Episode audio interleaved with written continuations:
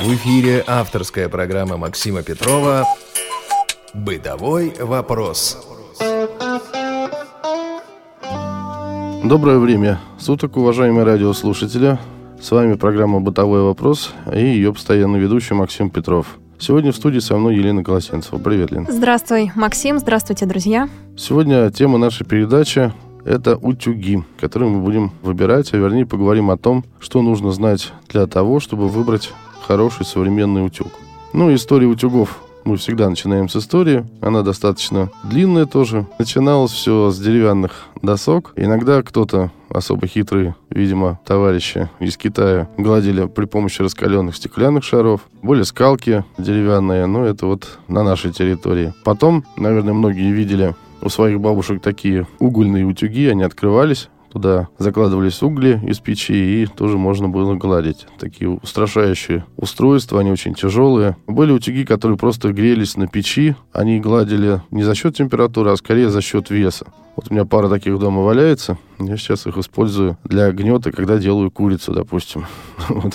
Это единственное их применение. Кстати, те утюги, которые наполнялись углем, их надо было еще ими умело пользоваться, размахивать, чтобы уголек все время тлел, а таким тяжелым утюгом размахивать очень тяжело. Очень тяжело, да, но зато, как говорили солдаты, что стрелки на брюках, получается, просто обрезаться можно. Что же у нас в современности происходит с утюгами? Сейчас их достаточно достаточно много, и все фирмы, пожалуй, самые известные фирмы, Равента и Bosch, и Philips, и Siemens, Тефаль, все-все-все заботятся о нас и производят разнообразные утюги. Утюги вообще можно поделить на три класса больших. Ну, будем первый называть простой класс. Это то, что похоже на старые, ну, будем так говорить, советские утюги. Утюги с парогенератором, ну и, собственно, парогенераторы. Первый класс нас не особенно интересует, практически его нет сейчас в продаже, потому что спроса нет. Может быть, где-то и можно найти что-то такое, но долго говорить об этом мы не будем. Парогенераторы — это удобная вещь, действительно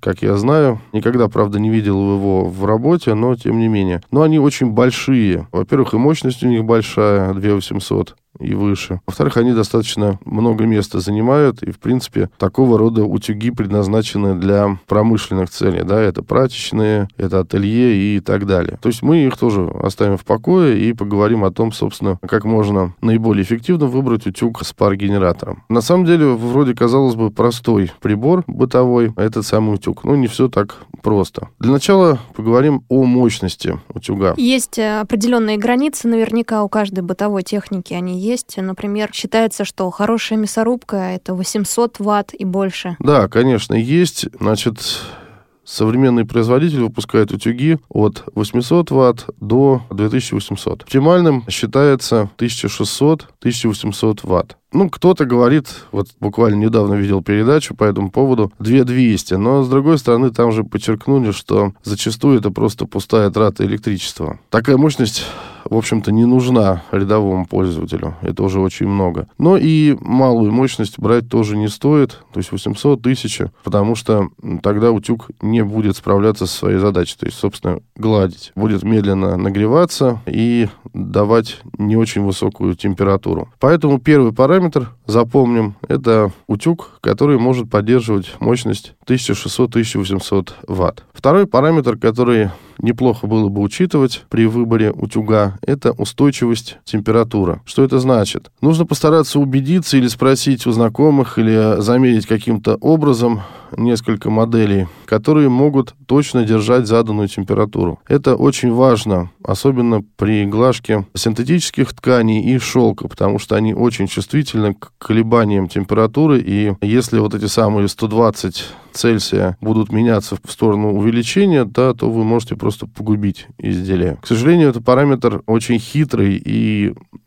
я бы сказал, коварный, потому что в магазине его точно не измеришь. Здесь, скорее всего, просто по знакомым или по отзывам, по отзывам mm-hmm. каким-то, да. Ну, пожалуй, про устойчивость это все. Дальше попробуем разобраться с подошвой утюга. Я надеюсь, все понимают, что это как раз вот та самая металлическая часть, которая находится снизу и которая, собственно, гладит. Что здесь можно сказать? Такие подошвы сейчас делятся на несколько классов в зависимости от того, из чего они изготовлены. Самые простые дешевые утюги имеют алюминиевую подошву или алюминий с каким-нибудь напылением. Такие утюги очень быстро нагреваются, очень быстро остывают. Подошва, что очень важно, не всегда хорошо скользит. Подошва очень легко повреждается, если вы попали, допустим, на какую-то молнию металлическую или пуговицу. Скорее всего, 98% случаев это будет царапина, соответственно, дальше это будет пригорание, и утюг можно выкидывать на помойку. Плюс ко всему, ну, утюги, конечно, редко падают, но если такой утюг падает, то может быть вмятина на подошве. Если вам нужен какой-то такой простой, самый дешевый, там, дорожный утюжок. Ну, можно, конечно, купить с алюминиевой подошвой, но будьте аккуратны. Второй класс утюгов – это утюги с подошвой из нержавеющей стали. Это более прочный материал, он менее подвержен всяким повреждениям, царапинам, сколам и так далее. Он чуть-чуть медленнее нагревается, чуть-чуть медленнее остывает, чем алюминиевый. И в целом, на самом деле, это самый правильный вариант, самый бюджетный вариант для тех, кто хочет купить, в общем, не очень дорогой прибор. Но тут есть своя особенность. Дело в том, что такие подошвы бывают как просто из нержавеющей стали, так и с различными напылениями. Бывает хромированная сталь, бывает с углеродным напылением, бывает, как вот у меня дома, с сапфировым порошком. Это увеличивает прочность подошвы. Во многих случаях в таких, как сапфировый порошок и других, такая подошва хорошо скользит, а это очень и очень важно. Но эти приборы уже дороже. То есть вряд ли вы сейчас найдете утюг из нержавеющей стали с, э, допустим, сапфировым напылением дешевле, чем за 4,5 тысячи. По крайней мере, я, готовясь к передаче, не нашел ничего такого. Следующий класс очень интересный. Это тефлоновое покрытие, всем известное, которое используется на сковородках. Вот тут очень интересно. Этот утюг очень хорошо скользит, на самом деле. Сильно бережет ткань, то есть вряд ли что-то случится, там прикипит или как-то подгорит. Но, как опять же всем известно, тефлон очень хорошо царапается. Да? Для таких сковородок, если мы говорим о сковородках, используются деревянные лопатки, ну и или пластиковые лопатки специальные, именно потому что тефлон очень хорошо царапается. И если вы будете использовать утюг с тефлоновым покрытием, то велика вероятность того, что покрытие где-то отойдет, и потом на ваших вещах будет оставаться такой ну, блеск скажем так. Особенно, если это будет шерсть, то очень хорошо это будет заметно, и, соответственно, вещь вы уже испортите. Вылечить это, скорее всего, невозможно. А почему вообще такие утюги тогда существуют, если они настолько плохие? Какие-то есть э, это вот... Положительные? Ну вот положительные... Дешевле они? Они, чем они дешевле, чем, чем вторые, да, да. но дороже, чем первые. Для чего это придумали? Ну, видимо, когда-то считали, что тефлон все, все когда-то спасет. Была мода когда-то мода, угу. да, я так понимаю. Были, кстати, знаешь, случаи такие, когда продавали сковородки тефлоновые, и вот у меня у знакомой буквально так вышло. Она поджарила котлеты, сняла все это аккуратно правильной лопаткой, а котлеты оказались сереб... серебристые, да, уже к соприготовлению. Не знаю, с чем связана такая мода, но, тем не менее, такие утюги еще и выпускают. Класс следующий, это, соответственно, уже VIP-продукты. Это керамика, ну или, правильно говорить, металлокерамика. Это очень хорошие подошвы. Считается, что они очень хорошо скользят, они очень хорошо сохраняют вашу одежду, постельное белье и так далее. У таких утюгов, как правило, много дополнительных функций. Такие утюги очень хорошо чистятся, в смысле подошвы. Но есть одна особенность. Дело в том, что при падении такие утюги замечательно колятся и выходят из строя ну просто моментально. А об остальных секретах утюгов мы поговорим после небольшой паузы. Вы слушаете Радио ВОЗ.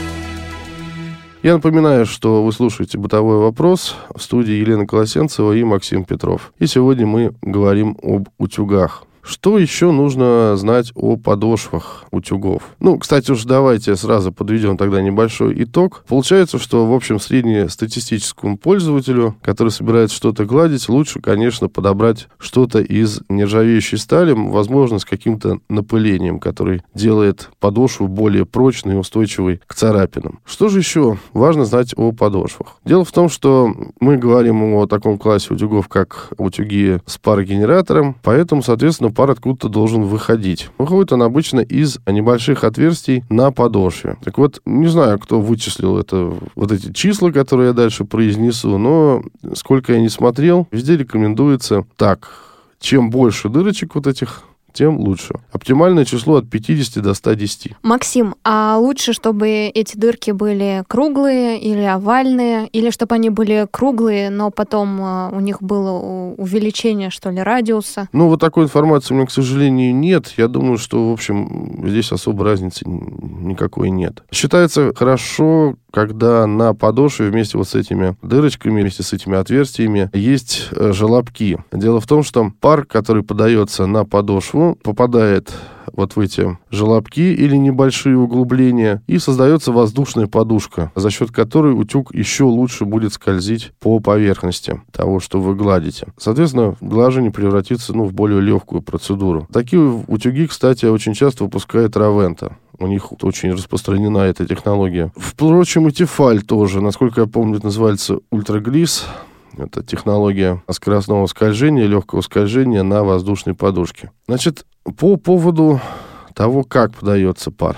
Есть несколько функций интересных. Это, во-первых, паровой удар. Что это такое? Дело в том, что в обычном режиме Утюг подает несколько грамм воды, в среднем 10, это самая маленькая цифра, и до 50 грамм, ну это очень мощные утюги, в минуту. То есть как рассчитывается сам паровой эффект? Это количество грамм воды, которое утюг может за минуту нагреть и подать в виде пара на поверхность, которую вы гладите. Если мы говорим о паровом ударе, то чтобы его применить, как правило, нужно нажать кнопку на утюге. У меня, например, эти кнопки находятся на ручке. И тогда количество пара, количество воды, вернее, которое превращается в пар за минуту, увеличивается в 2-3 раза. Соответственно, ну, это и увеличивает скольжение, и, как вы понимаете, прогрев, и заставляет утюг хорошо выглаживать всевозможные складки, там, где, допустим, манжеты есть и так далее, да, какие-то жесткие ткани, джинса, там, лен, ну, то есть то, что требует основательной глажки. Раньше для этого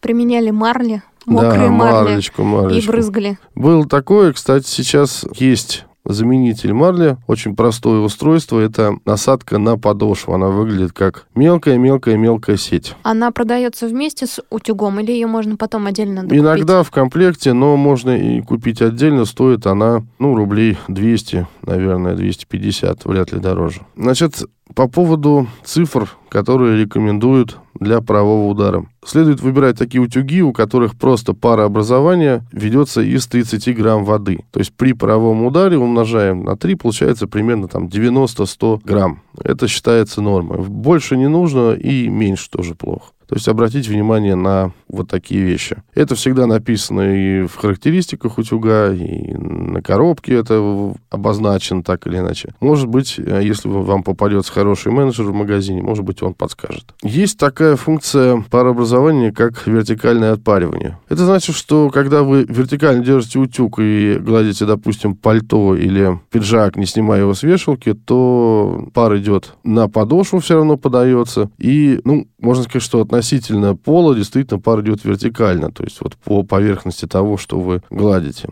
Ну, говорят, что это удобно в плане там шторы погладить или действительно пальто какое-то. Есть функция просто разбрызгивания, когда вы нажимаете кнопочку и дополнительно сами расплескиваете, разбрызгиваете воду перед подошвой утюга. Из небольшой трубочки такая струйка вылетает, да, смачивает поверхность, и, соответственно, когда горячая подошва наезжает на эту область, да, получается пар. Считается, что это не самая лучшая функция и не самая нужная, но, тем не менее, некоторые производители вроде Bosch, Siemens этим занимаются. У на каждой это, хозяйки, я думаю, да, свои, свои какие-то приемы, угу. да, и здесь сложно сказать. Ну, почему-то вот я, то, что я смотрел, критикуют эту функцию достаточно много. Хотя кто-то на форумах спорит вот тоже, что а мне удобно, ну и так далее. То есть решайте сами, да, что называется. А есть еще такая интересная и полезная функция, это, ну, как по-русски говорят, каплистоп такой. Не будем разбрасываться английскими терминами. Смысл здесь вот в чем. Если вы гладите, ну, у вас, то есть утюг с парогенератором, соответственно, в нем вода, и вы гладите какую-то вещь на низкой температуре, пар не успевает образовываться, и капли влаги будут стекать на то, что вы гладите. Это нехорошо. Так вот, есть такие системы, капли стоп, да, которые останавливают эту влагу и не дают ей просачиваться на поверхность вашего изделия. То есть функция очень неплохая на самом деле. Раз заговорили об этом, мне интересно, может быть, ты тоже знаешь, иногда бывает, что утюг плюется грязными каплями. То есть, э, когда включаешь функцию пара, понятно, что это, наверное, уже сломался утюг, но, может быть, ты читал причину этого. Бывают грязные размывы и грязная вода. В вот. начале, потом проходит. Это всего-навсего накипь. Ага. Да? Это вот то, что образуется в машинках, и то, что мы имеем, когда кипятим воду в чайнике. Вода у нас действительно отвратительная, грязная, поэтому производители об этом тоже подумали. Есть несколько вариантов. Во-первых, сейчас продается специальная вода, которую можно заливать в утюги. Она очищенная, она без всяких примесей солей, и, соответственно, она не будет создавать. Это раз. Во-вторых, она бывает не только обычная, простая, но и ароматизированная даже. То есть вы гладите, еще и вкусно пахнет, и потом одежда будет вкусно пахнуть. Бывают утюги, в которые вставляются картриджи с водой, но здесь проблема в том, что, опять же, вода хорошая, никакой накипи не будет, но эти картриджи нужно периодически менять. А это значит либо заправлять, либо покупать. Хватает такого одного картриджа на 10-15 раз. То есть, ну, я думаю, что это разорительно для обычного человека. Или, по крайней мере, проблема, да, есть в том, чтобы там куда-то звонить, кого-то просить, чтобы, значит, тебя поменяли или заправили как-то это дело. И есть такой вариант, когда, собственно, в сам утюг встроена система очистки. Самоочистка — это очень важная функция для современного утюга. Для этого тоже предусмотрена отдельная кнопка на утюге. Как это делается? Если такая функция есть, можно разогреть утюг, просто поставить его вертикально на стойку и на нажать кнопку, и там какие-то процессы химические начинают происходить, вылетает вот эта вот грязь вся, накипь, и вы совершенно спокойно можете дальше пользоваться утюгом. Что еще сказать о подошве?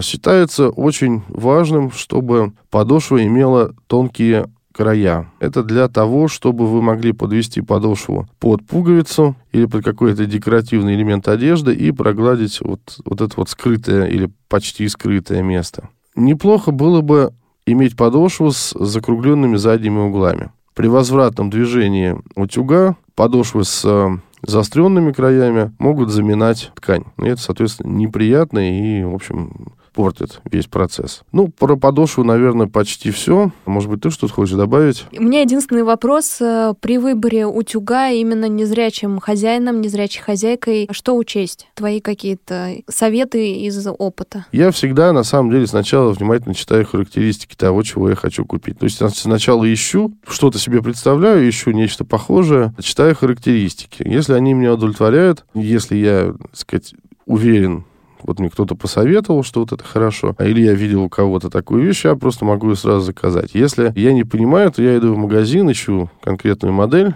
характеристики, которые я прочел, и, соответственно, пытаюсь ее как-то, ну, посмотреть, да, по пощупать, потрогать. Вот. И, как вы понимаете, вот эти вещи, о которых я говорил, ну, материал, из которого сделана подошва, можно, собственно, узнать из характеристик. Количество дырочек и вот этих желобков можно посмотреть, собственно, руками. А закругленность углов и толщину края подошвы тоже можно ощутить руками. Здесь наверное, никаких особых проблем нет. Единственное, на что ну, я очень советую обратить ваше внимание при покупке утюга, это способ, каким заливается вода. Вот мне в этом смысле не повезло. Я не досмотрел, и сейчас мне не очень просто, потому что резервуар для вот этого моего замечательного утюга нужно вставлять в воронку. Воронка вставляется в отверстие, которое со всех сторон прикрыта резиновой прокладкой. Это все очень и очень неудобно. При этом утюг приходится держать, мне даже сложно описать это положение, то есть на задней части подошвы, когда передняя часть подошвы не касается... Таким наклоном, не Ну, под наклоном, да, вроде, вроде да? бы как утюг встал на дыбы. Ага. Вот. При этом вы держите как-то одной рукой утюг, тут же воронку, и тут же еще и а заливаете он воду. не стоит да, вот он... удержания рукой. Если в другое положение его поставить, допустим, просто вертикально, то вода уже не будет заливаться угу. туда. Вот. Ну, совершенно ненормальная система какая-то. Вот. Поэтому внимательно проверяйте, насколько это легко будет делаться. Очень советую просто съемный особенно для незрячих, съемный контейнер, потому что вы его сняли, пошли там в ванну, налили там или на кухне, принесли, защелкнули и вперед, можно работать, да. А вот эта вот возня с воронкой, это, конечно, угнетает. Что еще обязательно? Я вот хотел к этому немножко позже подойти. Ну уж раз вопрос был, провод я очень настойчиво рекомендую всем смотреть, чтобы провод не просто был вставлен, что называется, в утюг, и не просто, чтобы он мог двигаться влево-вправо, а желательно, чтобы вместе соединения утюга и провода был такой шарик пластмассовый. Это позволяет двигаться проводу в разных направлениях, там 360 градусов практически. Такое приспособление помогает не гнуться и не ломаться проводу. Никогда оплетка у вас не порвется, и, соответственно, вы не получите ни удара током, а ни пожара. Кстати, насколько мне известно, вот достаточно часто такая проблема была в советских утюгах. Тем более, что вы понимаете, если человек, имеющий зрение, может проследить, как у него гнется провод, да, и где он находится, то... И в каком состоянии? И в каком состоянии, провод. да, Мгм. да, то вот нам это гораздо сложнее. Поэтому обратите особое внимание на это. Есть еще сейчас интересная вещь, функция в утюгах, это автоотключение. Это тоже очень важно. Я думаю, что касается это всех, не только незрячих. Смысл в чем? Значит, в горизонтальном положении, когда утюг у вас стоит на поверхности, которую вы гладите, вы забыли вот так утюг, он отключается у вас через 30 секунд. То есть вреда вашей одежде он не принесет. В вертикальном положении, если вы забыли включенный утюг, он выключается через 8-10 минут. Это очень полезно, потому что вы не создадите пожара и не сожжете свой любимый дом. Ну и последнее, о чем нужно сказать, это вес. Утюги бывают разные. Бывают 600 грамм и 800 грамм, и бывают 2,5 килограмма и 3 даже, да, вот эти монстры огромные, скорее они уже промышленные. Так вот, ошибочно думать, что для хорошей глажки нужен очень тяжелый утюг. На самом деле считается, что утюг весом 1200-1500 грамм это оптимально. То есть полтора килограмма и этого хватит. Ну вот, собственно, и все на сегодня. Такие секреты по выбору утюга. Я надеюсь, что они вам помогут. А если же у вас остались вопросы, замечания, предложения, направляйте их, пожалуйста, по адресу радиособака.радиовоз.ру. С вами были Максим Петров и Елена Колосенцева. До свидания, друзья. Приходите на работу в глаженной одежде и делайте это, гладьте с удовольствием. Всего доброго. Бытовой вопрос.